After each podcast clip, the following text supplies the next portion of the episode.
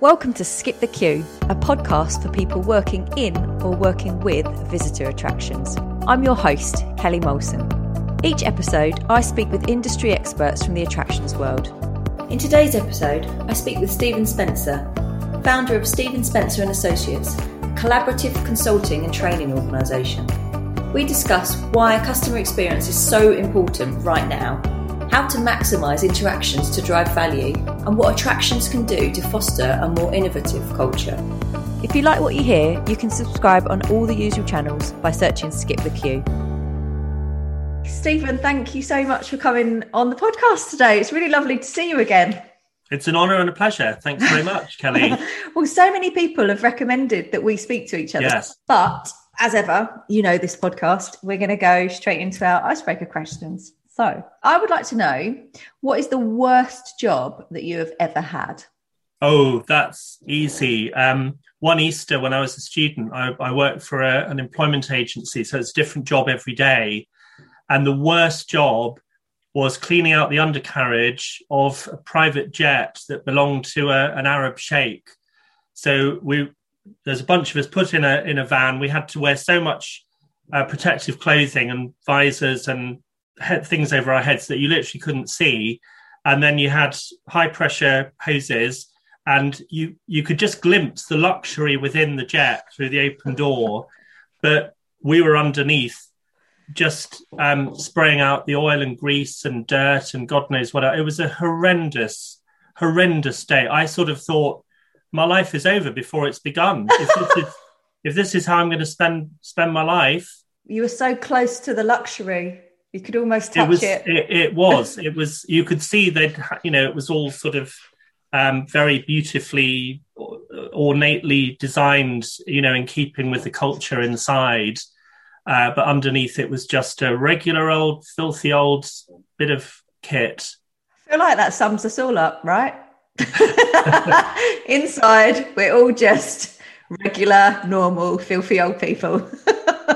Well, you speak for yourself. I, I, was thinking of, I thought we were all looking up to the stars. I thought that's, you know, we're all in the gutter, but some of us are looking up to the stars. That's the quote, isn't Maybe. it? I'm trying to keep real. I'm trying to keep real, Stephen. okay, I've gone a bit retro with this one. So I'm hoping that you remember this program. So do you remember a program called Stars in Their Eyes? I do. Excellent. Okay, so let's go back. If Stars in Their Eyes was a thing now, who would you perform as? Oh, it's easy. Elvis. Ah. Absolutely. Elvis is my go to for karaoke.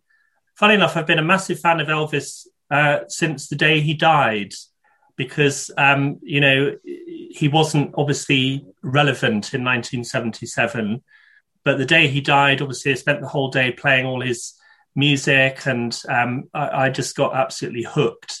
And years later, actually, there's an attractions connection here I got to meet and work with a heroine of mine, uh, the late uh, Debo, Duchess of Devonshire at Chatsworth. And um, I discovered that she was a massive Elvis fan.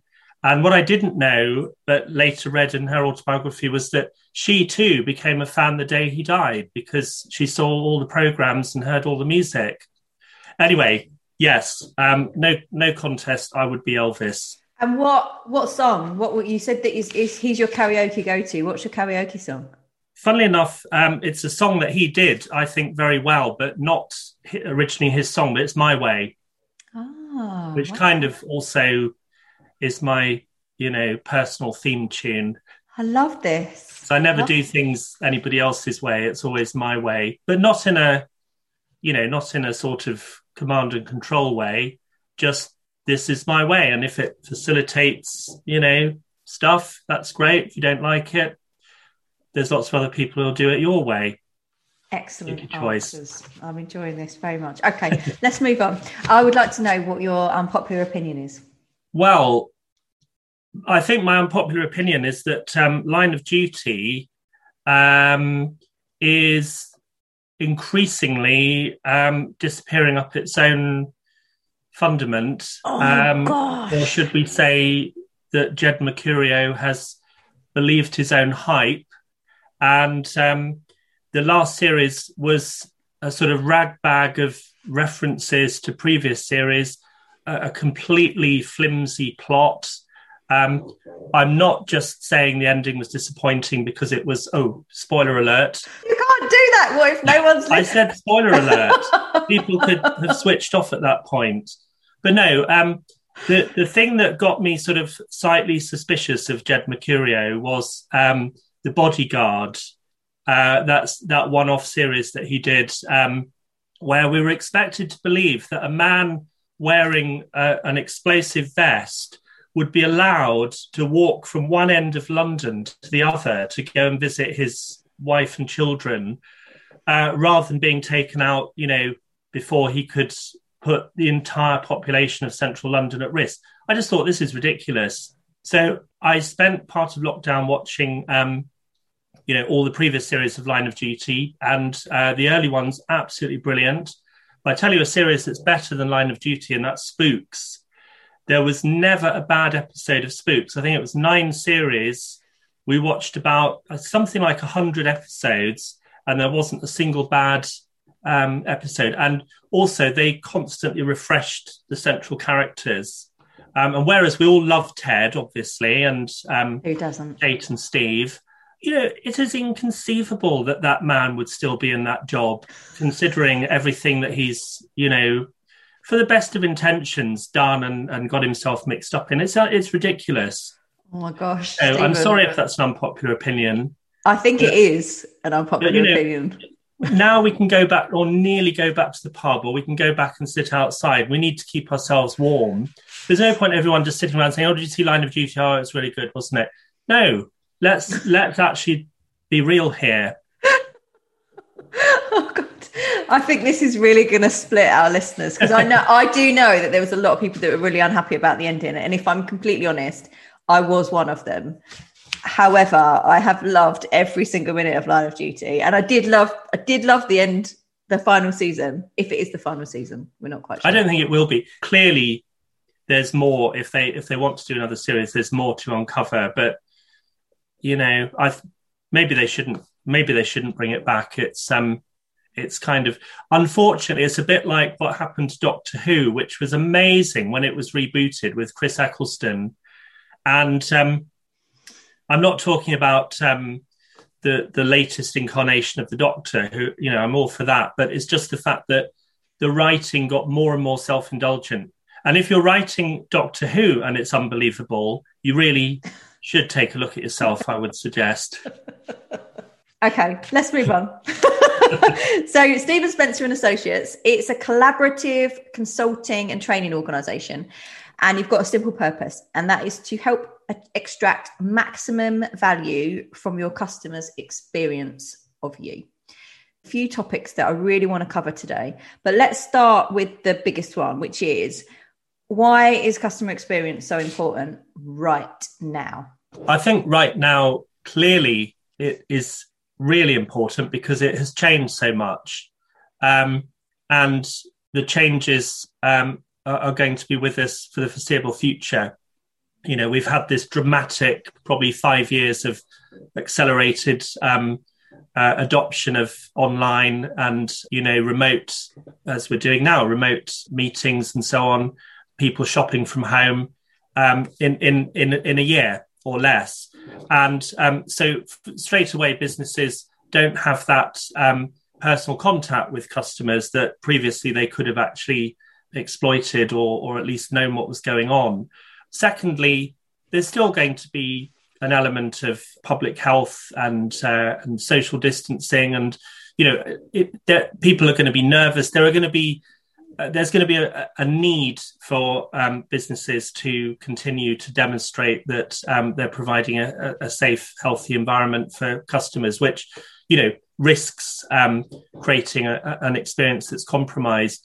And thirdly, I think um, for the foreseeable future, there's probably going to be less customers around. There may well be less uh, or fewer, I should say, staff serving them. Um, and there's probably going to be less money in the system as well for many attractions, obviously the international market is going to take quite possibly two to three years, if not longer, to to recover. Uh, that's what all the predictions say, and um, so it means we've got to do more with less. So fundamentally, how do we focus in on every customer's experience and maximize every interaction so that we get maximum value out of it, both for the customer and for the business. Maximizing interactions. I guess it's understanding what elements of the experience drives the most value. How how do attractions do this at the moment? What are the steps that they need to go through to look at how how they can make that happen? Well, I think um, something that could be done a lot better in many attractions, and I've worked in many attractions and with many attractions, is a much more joined up approach between marketing and operations, let's say, and possibly sort of finance and strategy as well. In other words, um, you know, it, it, sounds like, and the, the, challenge with being a customer experience consultant is a lot of what you're saying sounds like stating the bleeding obvious. Um, but the reason you have to state it is because um, it, it, passes a lot of organisations by for all sorts of reasons, good, good, and, and not so good. Um, but really, really understanding who are your customers, breaking them down into recognisable subsets. So I'm a great believer in developing customer personas. And what one of my favorite sort of ways to do this, working with um, organizations, is you know if this group or this couple or this individual was a celebrity or a band or a team or a character in a soap, who would they be? And you find as soon as they've identified that person, then they can really start to put layer and layer and layer of, you know, how would we treat this person? How, what would this person want from us? What kind of communication would they appreciate? You know, what would make them go, wow? And I think what often happens is the um, the the the marketing focus tends to be on idealized segments and the reality on the ground is is real people. And what really works is when marketing um, you know gets out there and, and and sort of gets stuck in and and you know talks to the customers and sees who's coming in and there's a complete consistency between strategy and execution. Because at the end of the day you know whatever you do the most powerful thing you can do for a, a customer is is speak to them and um, treat them the way they would want to be treated. And the only way you can do that is if you are able to um, look and listen and observe and take that time to engage and um, again keep listening and give that customer the response they're looking for. Um, and you know you see it time and time again the most high tech attractions you know attractions that that have incredible properties whether it's heritage properties or brands brought to life in, in amazing ways it's still the human interaction that's the most powerful thing. So understanding which is important also to give your your team the confidence to talk to customers in the right way. Understanding who they are is is the fundamental for me and that being consistent through the whole organization. And how does that change? Because i mean we're recording this i mean it's it's the 11th of may today so what next week? 17th most uh, indoor attractions will be able to open. Yes. Um, so we're we're still looking at capped capacity. We're still looking at um, a reduction in in operational staff, probably front of house staff for attractions.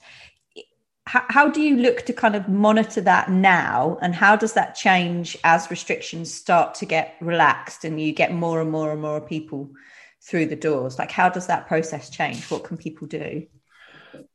Well, I think, given what I've said, that um, you know the most important thing you can do is to um, maximize your customers' every interaction, and and you know in in um, many people know this, some people won't know this in, in customer journey mapping, which is the, the sort of classic way to, to actually think about your customer's experience. You identify all the touch points, so all the interactions between the customer and the attraction. Um, obviously, starting with before they ever visit, so advertising or the website or review sites or whatever it is, and you map all those touch points. Then you identify what we call the moments of truth, which are the the real make or break um, touch point. So so the the points at which you could really deliver on the value proposition or not. And by doing that, and then matching that uh, customer journey to those customer profiles, you can start to say, right, you know, and I, I, think, for example, the work that people like BVA, BDRC, and Decision House have been doing um, in terms of sentiment research really plays into this as well because they've identified some uh, COVID, you know, um, personas in terms of where people are at, um, in in terms of their willingness to go back, their nervousness or confidence about interacting again. So you build all this in. So what I'm saying is, bring your team together and say, let us uh, work through the experience that we're going to give to our visitors when they come back, when we're able to reopen. You know, I hope that attractions have already been thinking about um, how they add something extra, you know, really make visitors uh, feel not just welcome back, but that there's something extra special that's been laid on to welcome them back. And again, you know, that doesn't have to be something very expensive. It doesn't have to be something high tech, but it just has to be something that is appropriate to the brand and relevant to the customer. Bearing in mind, obviously, that we're talking for most attractions for the foreseeable future, you know, it's the local slash staycation market um, rather than international. So, again, you know, just a great opportunity to say to the team, everything's changed, you know, everything's new. Isn't it exciting? You know, we're, we're opening up again. Um, maybe we've done some, you know, some work behind the scenes, a new exhibition, or, you know, just new information that we've had the chance to research about our site that we can share. But whatever it is, let's now plan the reopening or the next stage of reopening you know, almost as if we're planning a family Christmas or a celebration, you know, and, and think what we can do. And I think, you know, just get everybody involved and, and everybody share the excitement. You know, we know that there's challenges for teams coming back who've been maybe furloughed um, or new staff being recruited in, in, in a lot of cases as well who, who have never had the experience of, of working at the attraction before and now suddenly you know we're reopening it's a big deal but some of us weren't here before some of us are nervous about being back. It's all a bit strange. Some of us have been here the whole time and we're knackered. So actually that is another reason to bring people together not just for you know what i call pre-opening training which is almost like going through the motions but to make it really really special we've we've been recently working with a museum that's actually was closed already before the pandemic for a major um, refurbishment and and also a rebrand and a repositioning of the museum. And um, we created, first of all, with um, a workshop that we ran for all teams across all departments, a fact finding workshop, and then translating that into pre opening training that was much more about exactly what I've been talking about. What are we going to do? How do we take this great new shiny vision that we've got and turn it into customer interactions? Who are our customers? What do we know about them? What do we need to do? What would we do if it was our granny or our, you know, brother or our friend coming? You know, what what would we do? And just turning it into a, a mission that is translatable to everybody's role and everybody's capabilities. I love that idea that you position it as a real kind of celebratory event. I think that's a really that's it's such a nice way of looking at it. And and what does that mean to people? Like you say, there'll be for attractions, you've got such a different range of people that will visit. What yes. does that celebration mean to them? How do you apply it to that to that individual person? I think that's such a nice way of, of framing it also, I think one of the things that attractions have been really good at, as they've been talking about reopening and that process of how they do that, is most attractions haven't been talking about reopening and going back to normal. They've actually been embracing the idea that they don't have to go back and do the things that they used to do. They can embrace something different. And like you say, that might be they they might have a new attraction they might have a new yes. um, collection they might have something new that they've got to celebrate. But even if you don't you still can improve that kind of customer experience by shifting the way that you do things. And that's kind of that's the next thing that i want to talk about is is how do attractions kind of reimagine what they've been doing and be a bit more innovative moving forward from being able to open again? Yeah for just the reasons that you say i've always been slightly wary of the expression build back better because mm. superficially yeah great but actually um, i think it implies that we're trying to get back to what we were doing before but just a little bit better well I don't know about you, but before the pandemic and before I knew obviously there was going to be a pandemic, I had this feeling, I think a lot of people did, that we couldn't go on the way we were going. You know, whether it was over tourism, obviously there was a lot of um, inequality and um, division in the world. You know, we were literally on, on course to destroy the planet. And it just felt like this isn't great. And then we had that period of reflection in the first lockdown when mm you know, if you had a garden, if you had access to green space, you had time on your hands. It, it was it was just wonderful to be able to kind of reflect on. Wouldn't it be great actually if you know if the birds every year were able to be born into uh, you know a, world that was that much cleaner you know or if the canals in venice bring it back to tourism ran clear all the time rather than views of Venice being dominated by these enormous ships. And so I've really tried to talk about building forward better because I think it is about this process of, of true innovation, which is actually creating something new and different. So to do that, I think you have to be really, really clear on, you know, what is your purpose? What is your reason for being? What is your vision?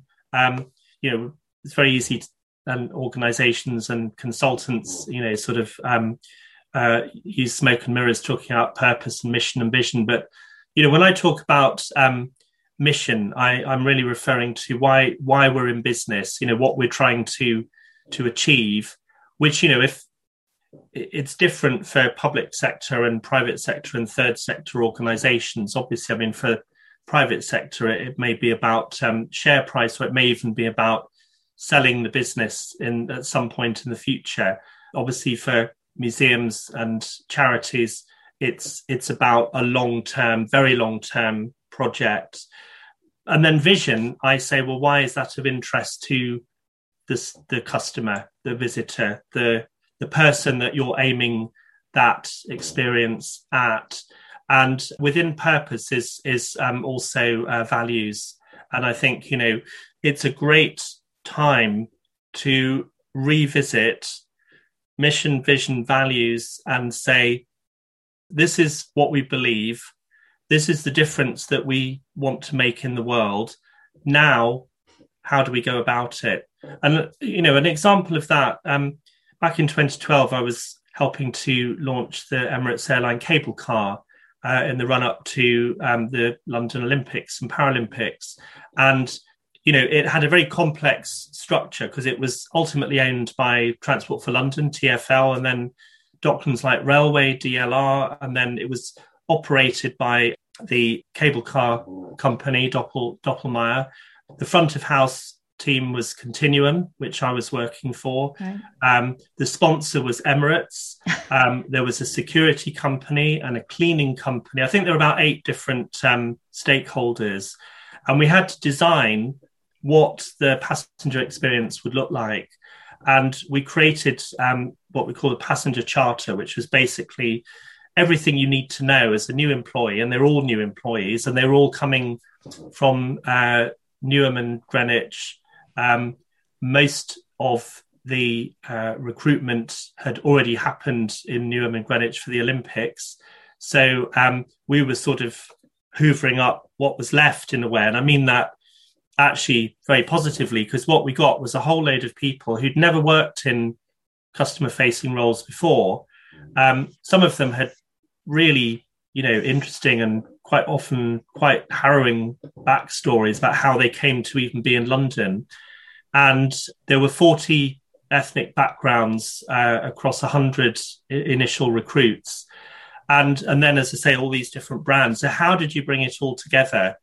And we came up with uh, the very simple, uh, what we called our, our, vision statement, inspiring journeys.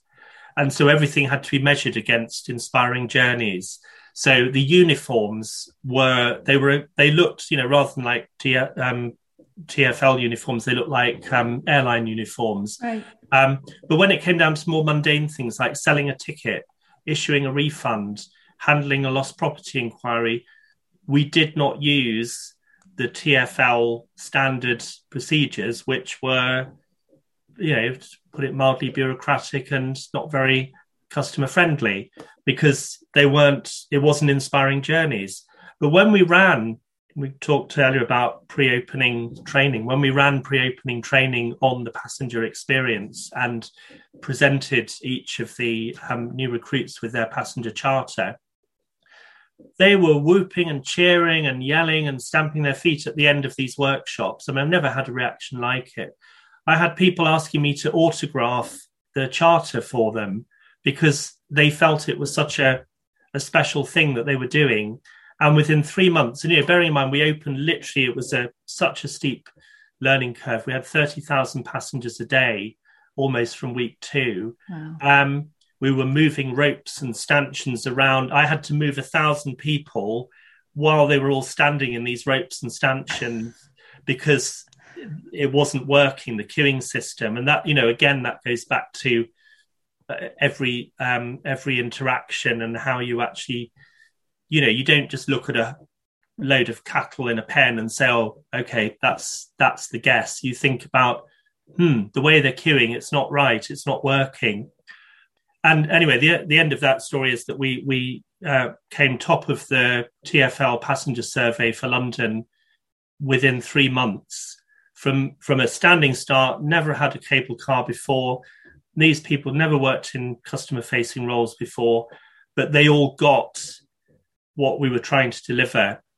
So for attractions, obviously you can't not everyone can open a cable car, but um, you can go back to what is your essence. This museum I was talking about earlier, um, they have reimagined, and they sort of were founded in the 19th century, and you know had really quite a sort of set um, offering and they've reimagined it for the 21st century in a way that makes it accessible to everybody you know it's totally um, accessible. There's no no one who can't actually find an angle for this to be relevant to them.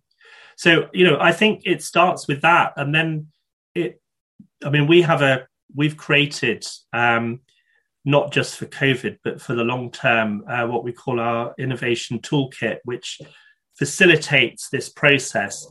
And the middle part of the process is the fun part, really, because it's the brainstorming, it's the innovation facilitation where we say, right, you've clarified your purpose, you've clarified your vision, you've also identified your assets because you've got some challenges, you've got some burning issues you have to deal with, you know, whether it's financial or other issues that you have to deal with right now because otherwise you'll be out of business. But beyond that, you've identified what are your core assets. Now we need to think about who are the potential audiences for those assets. And of course, some of them who were there before are not there for the foreseeable future, or they've changed. So we look at trends as well as segments. Then we look at all the different business models, all the different revenue models that you could um, and and you know it doesn't have to be purely revenue but because we're very much about sustainability and, and recovery, I think it's important that we identify every revenue opportunity.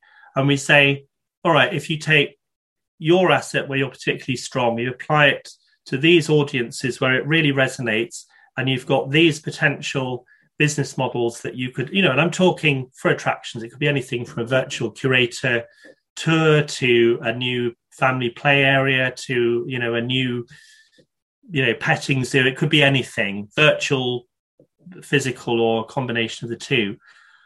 And then you do some uh, evaluation based on effort versus reward, you know, and there's a simple matrix that just allows you to prioritize, you know, your long list down to a short list. And now you can start to work up, you know, which of those ideas can we turn into reality? Some of some of them we can probably do very quickly. Some of them Uh, are medium term, others are longer term aspirations. But what should come out of that is something completely new because you didn't start with this is what we do now how can we make it a bit better? You started with why do we exist? And we don't exist in a vacuum so for whom does that matter? And then what could we do one of the things that you talked about earlier was about getting the whole team involved, um, you know, from marketing to operations to front of house, yes. in that whole customer experience journey. How do you do that from an inno- innovation perspective? So, how, like, what can attractions do to kind of foster a more innovative culture within their organisation, so that people feel that they're part of that process, they can they can input to it? Well, I think one of the exciting things that definitely happened. Um, in the last year was that um, organizations had to become less siloed. Um, you know, uh, you, you, see lots and lots of organizations for all sorts of reasons. Some of some of it historical over very long periods of years, you know, but others quite new. I mean, when we had the cable car, we found that there was a different culture on the north side to the south side, and we the team members started saying, "Oh, can we work on the south side today?" And when you probed and said, why, oh, it's like being on holiday over there. It's lovely. and part of the reason was because the management team was on the north side. So there was a bit more scrutiny, a bit more structure. But and we were like, crikey, that that is that shows how quickly culture uh, forms mm. because that was that was in within three months that happened.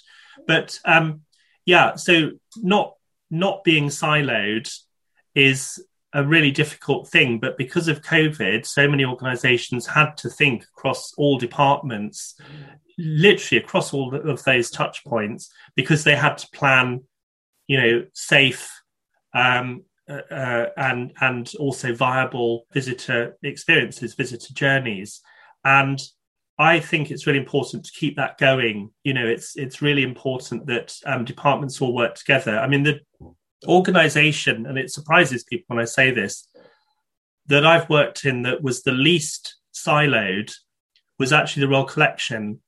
And I'm very old, so I was um, lucky enough, one of the perks of age, to, to be around um, when Buckingham Palace first opened to the public. So I got to do the shop.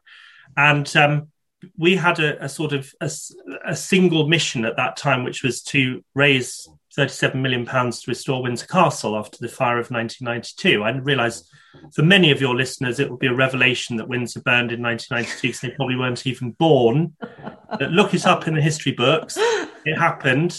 Um, and uh, and and it, it, was really important that we raised this money because the government had tried initially to say the government would pay, and uh, there'd been a public outcry, and so it was declared that uh, the royal household would raise the money itself, and so opening Buckingham Palace to the public was one of the ways that it did this.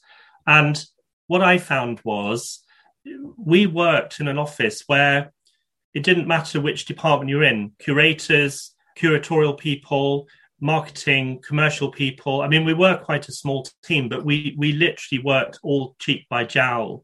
So you could pop into the office of the keeper of the Queen's pictures and say, I, I want to crop this picture to put on a, a range of stationery. I can't quite decide which bit to crop. Now, in a lot of organizations, I know the curator would say, oh, you can't crop it. You can't crop it. Don't put it on, don't put it on a range of stationery. It's not appropriate Whereas in an organization where you might think that would be the reaction, it was just, yeah, I'd take that bit because that's that's really fun. If you do that, look at the expression on that woman's face. That will really capture people, and and they loved they loved helping. But part of the reason was because we had a single objective: we've got to raise thirty-seven million pounds. Everything we do has to be commensurate with who we represent. And sorry, I always get a bit because uh, you know it was such a powerful mission that we're all on. You know, we yeah. so we didn't have big budgets. I always remember I go, was talking about the Duchess of Devonshire earlier. She was one of our trustees, and back before the current Queen's Gallery, the old Queen's Gallery was a real kind of Heath Robinson affair, and the shop was awful. It was a brightly lit uh, formica unit, you know, sort of harsh, totally unsuitable environment for um, what we were trying to do. And um, back in the day, it turned over about four hundred thousand pounds a year, even however bad it was. But the Duchess kept saying, This shop is a disgrace. It absolutely is a disgrace. Something needs to be done. Well, we didn't have a big budget, but we had to do something because we had Debo on our on our case. And uh, so we got we were given 25 grand and it was about sort of 1500 square feet of shop and it needed everything doing. So it wasn't a lot of money. We managed to get an offcut of a carpet that was being woven as part of the restoration of the castle, which literally an offcut, you know, carpeted the entire space.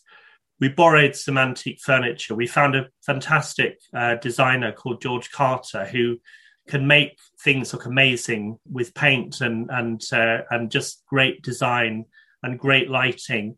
And we we transformed the shop and the following year it, it um, took one and a half million pounds. And the point was, we did not have a big budget. We had to use our ingenuity to find somebody who could do something on a very small budget relative. Um, we had to really translate what we thought a shop that um, was attached to Buckingham Palace should look and feel like so that we could showcase products that people would want to buy because they clearly couldn't get them anywhere else and because they felt they were almost buying literally the sh- product from from the royal palace.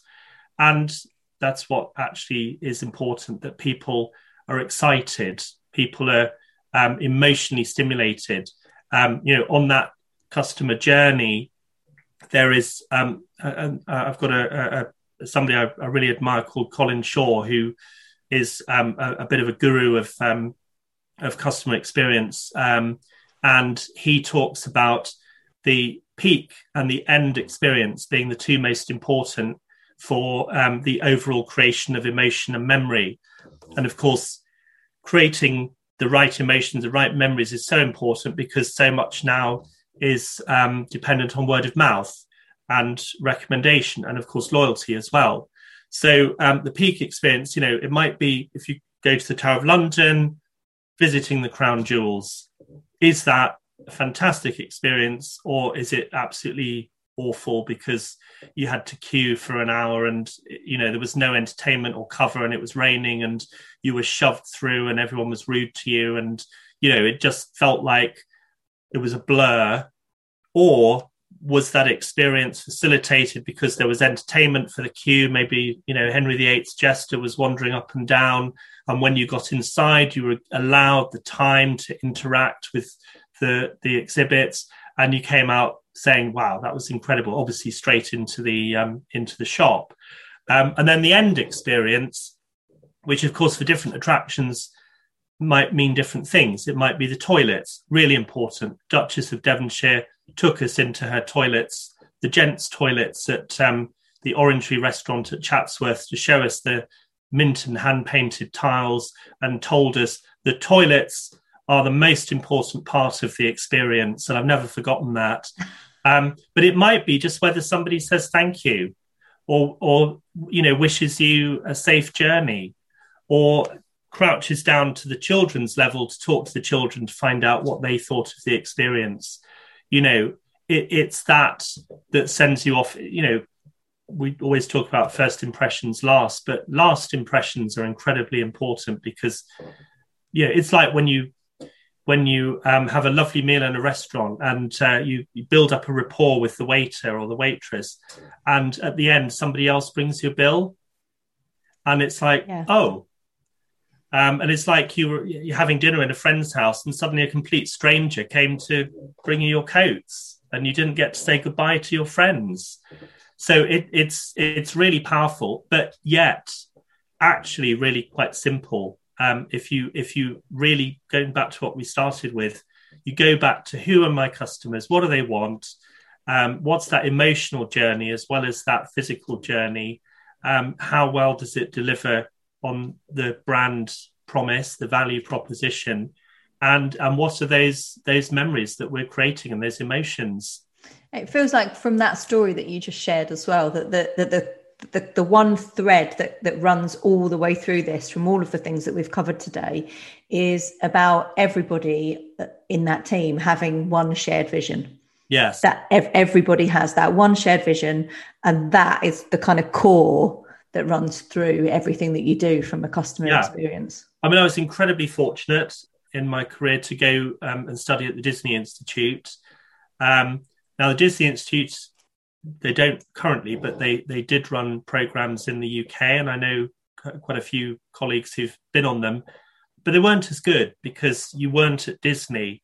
Um, going to the Disney Institute is a totally immersive experience, but the point is, the person in the laundry, you know, the cleaner, you it doesn't matter who you talk to, they have the same vision, mm.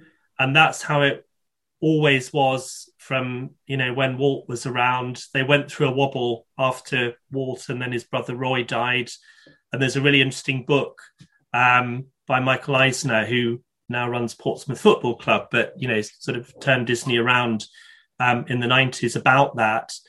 But you know it is that idea that everyone has the same vision. Everyone knows and has the same vision of who the customers are. Everyone knows what we should be doing for them. And, you know, if you follow that up as far as possible with empowering people to do the right thing, you know, which is probably a whole other podcast, but, you know, um, that is very powerful too, because if people are on the same page, they will know what is the right thing. And, you know, it's giving people that confidence you know, we, we recommend teaching people storytelling techniques and communication techniques, as well as um, you know just teaching people about service standards. You know if you if you teach people that actually this is a skill and and you know it's it's a science and it's an art um, and you know as going back to my earliest days in customer experience we used to talk about french waiters and the fact that you know they have this immense pride in being a waiter. And it, you know it's a profession. It's not a job that you just do while you wait for something better to come along. So if you can convince the people on the front line that they genuinely are as important, I go back to this museum that I was talking about earlier. That's their new approach is that front of house and back of house work together. Back of house will regularly appear at the front line and talk to visitors is one team because everyone's role is equally important. And I don't know many organizations that really, really practice that. A few that might preach it, you know, and I'm not saying it's not difficult to do. It's jolly difficult to do. It's jolly difficult because if you're the leader of the organization, you have other pressures on you that quite often people, you know, out in the organization don't know about or see. But by the same token, I also learned that delegation is just the greatest skill to learn because the more you delegate, if you do it right, the more you empower people, the more you build them up, the more you develop them, the more you allow them to reach their full potential. And then when the going gets tough, people don't stand back and say, right, what what are we doing now, boss? What what's your plan?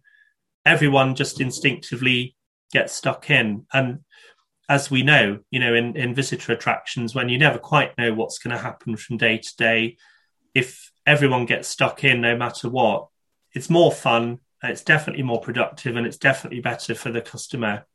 I think that's a very good note to end our podcast yeah, interview so. on. A little with... soundbite there. I've got one more question for you before you go, but um, yes.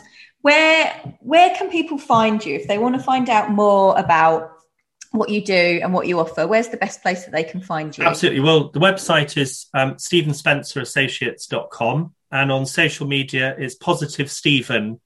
Yeah, and, and on LinkedIn, um, again, we, we have a company page and, and I'm on there as well. So yeah, do do do have a chat. You know, we we may have something specifically that we can offer to um, you know our toolkit. We're very excited about. Um, and we'll be rolling that out over the next two to three months um, to show how it can work in different sectors.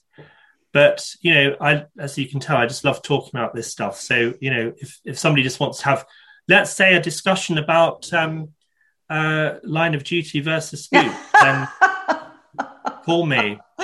Okay, well, we if you want to do that, listeners, we will put all of Stephen's details in the show notes. So if you've missed if you missed the website address, don't worry, just head to the show notes and they'll all be there. Um, we always end the podcast in asking if you have a book that you would recommend. So something that you love or something that's helped shape your career in in some way, whatever you like. Absolutely. Well, um, I'll show it to you, although the listeners won't be able to see it. It's um, a book called The Pursuit of Wow by Tom Peters. Now, I didn't know who Tom Peters was in 1997. Um, I was um, very lucky to go on a five star uh, fam trip to Atlanta to find out about the merchandise mart there and, and the um, the facilities for retail buyers, but also we, we were shown the very best of Atlanta from um, you know Martin Luther King's church to um, the Jimmy Carter Library to CNN, Coca Cola, and we had breakfast with Tom Peters. Well, for those who don't know, Tom Peters wrote the first uh, business bestseller called um, um, In Search of Excellence in 1982, which identified what are the traits that make companies um, successful over the long term. And there's there's still the traits that we I think would talk about today. Tom's still going strong. He blew me away with the power of his message and his delivery. It was very much about we need to get back to, and he still talks about this today. Uh, you know, people being the most important um, raison d'être for any any organization the little things being the big things so the details being the really crucial things that make or break experiences make or break uh, business um, he's passionate about women as as he says women buy all the stuff they make all the decisions. They're far better leaders than men. Um, and he's been saying that for about 30 years. But the pursuit of wow which was the book i went to buy when um, I'd heard him speak, and I, I was just like, wow, I need to know more, is literally about how you can take any experience, however small, um, whatever size your budget, whatever sector you're in, and you can turn it into a wow experience. In other words, why should anyone be excited by this? You know, how many meetings have we sat in where we've planned things that quite frankly, we're not excited about. So why should anybody else be excited about it? So although it was written, um, you know, sort of 20, 25 years ago, um, it's still my favorite book of Tom's. Um, his brand new book, actually, which um, is just out, is called Excellence Now Extreme Humanism. So you can tell he's still talking about the same things. And this is his post COVID. Um, he's 78 now. And uh, I, I I've met him a couple of times. I've interacted with him uh, sort of on on social media, and I said to him, "I can no more believe that you're 78 than I can that Captain Kirk is 90," and I got some smiley faces um, in response. Um, but he's he's basically saying what I'm saying, which is, you know, it comes down to customers interacting with people, and everything else is the luxury that you're afforded by either the fact that you have you know a site that um, is already set up or you have big budgets but you know it'll stand or fall on that human interaction Absolutely. so that's a message for everyone well i very much like the sound of tom Oh, so, you, would love him. Honestly, he's he's brilliant. I'm going to go and follow him. Yes. Um, listeners, if you are interested in winning a copy of that book, as ever, if you head over to our Twitter account and you retweet this um, episode announcement with the words "I want Stephen's book," then you will be in with the chance of winning it. Stephen, thank you so much for coming on today. I think this was an excellent discussion, and I'm I'm intrigued as to what the response will be from your unpopular opinion. but I, I, I, do hope that people take you up on your offer to have a have a chat because I think that um, there's some really exciting concepts that you talk about there, and I think that um, they are they should be at the heart of what attractions are looking to do now that they're reopening. So thanks Absolutely. for coming on and sharing that. Been an absolute pleasure, Kelly. Thanks so much for having me. Thanks for listening to Skip the Queue. If you've enjoyed this podcast, please leave us a five star review. It really helps others find us. And remember to follow us on Twitter for your chance to win the books that have been mentioned. Skip the Queue is brought to you by Rubber Cheese, a digital agency that builds remarkable systems and websites for attractions that helps them increase their visitor numbers. You can find show notes and transcriptions from this episode and more over on our website, rubbercheese.com forward slash podcast.